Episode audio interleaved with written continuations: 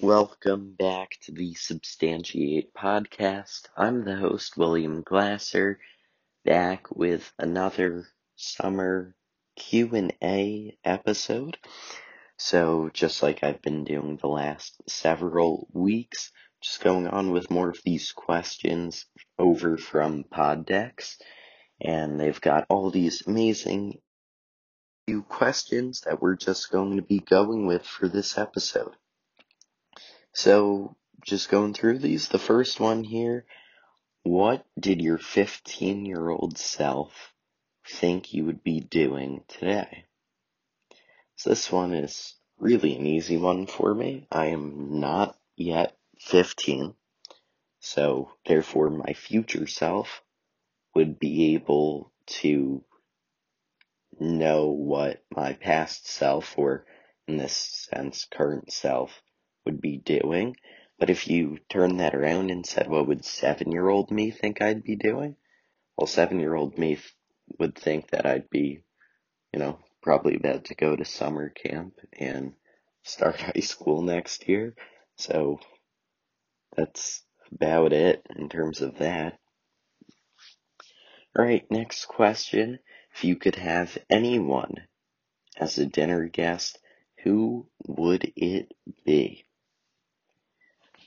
So I'm gonna keep this with alive people right now, and I would have to go with Michael Kay. He is the Yankees TV announcer, and he used to do radio. He still has a sports talk radio show on ESPN New York. He wrote a book called Center Stage, which is about his TV show, Center Stage, where he interviews famous celebrities. And I think because of all those interviews, he'd have really interesting stories and lots to say.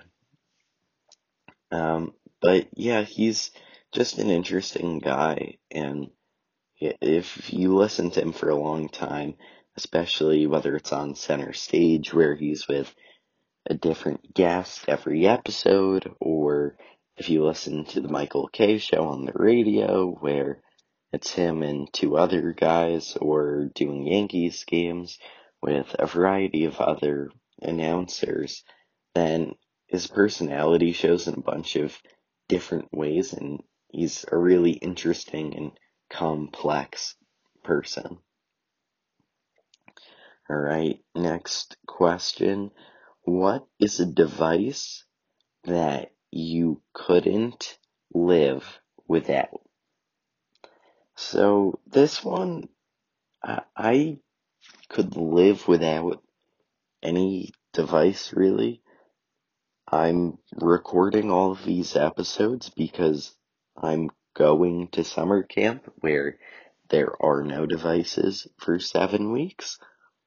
So I think that for a long period of time, such as seven weeks, I can manage, but once you start taking it on to a year, then it gets more complicated. But at the same time, this question could be looked at in a few different ways. You could either say, okay, well, is it just that there's no cell phones, period? Right? And you know I'm not missing out on anything. The world has moved on to adapt to you know how things work without cell phones, or is it that everyone else has it but I don't? So I think if no one had it, then it would be much easier. And also with this, I'm assuming that in this hypothetical world, you would remember what the device was though, because otherwise, you know, like people survived thousands and thousands and thousands of years before they knew what a computer was.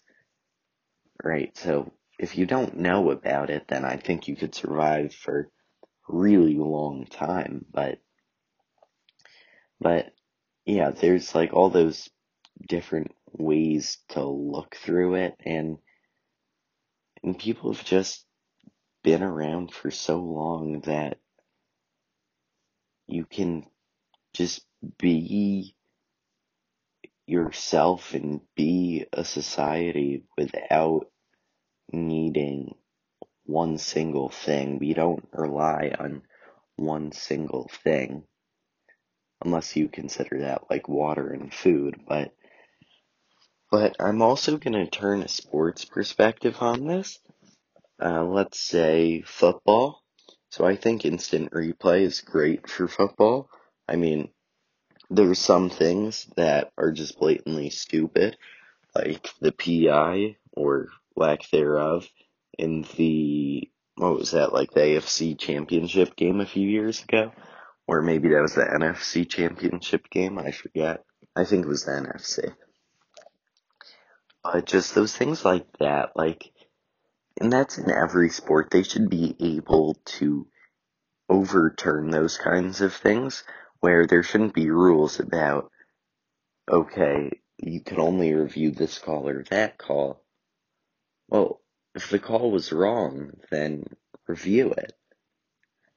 And it, it seems kind of strange. And at the end of the day, how hard would it be that they have, you know, other referees or other umpires in baseball or, uh, you know, in every sport to have an extra ref or two and have them look at the replays after every single play, make sure that it all went well, and have it sort of like uh, the last two minutes, I think it is, in NBA where every call gets reviewed, like that kind of thing where, you know, that way you can make sure that every call is right because in today's age, it, it's just terrible to have a missed call like that. But without instant replay, the game would be so different and more so in the sense of, right, instant replay was implemented gradually. It's not like one day they just started using it all the way. No, it's changed in each sport throughout the years over the last decade plus since it was first implemented. And I think that if you just cut it off immediately would be pretty weird. And I think you would also start to see some players trying to get away with things. You would start to see different things like, for example, in baseball, the major way where a first base umpire tells if the runner is safe or out, he hears. Do I hear the pop of the glove or the foot hitting the base first? And something like that, a player, whether it's the first baseman, could, or maybe the second baseman who's out of the way, try to create like a, you know, a popping noise with a glove and all these different things that could try to get into the umpire's head. And, you know, obviously that's kind of dirty playing, but, you know, players will do anything to give themselves a competitive advantage. And I think that instant replay though is overall good for sports, but still very controversial. So that's going to wrap up this week's episode of the podcast. Come back next week, next Wednesday. More episodes like this. And yeah, so hopefully this will all get back to more hypothetical matchups sometime soon, but for the time being, I'm still away at camp.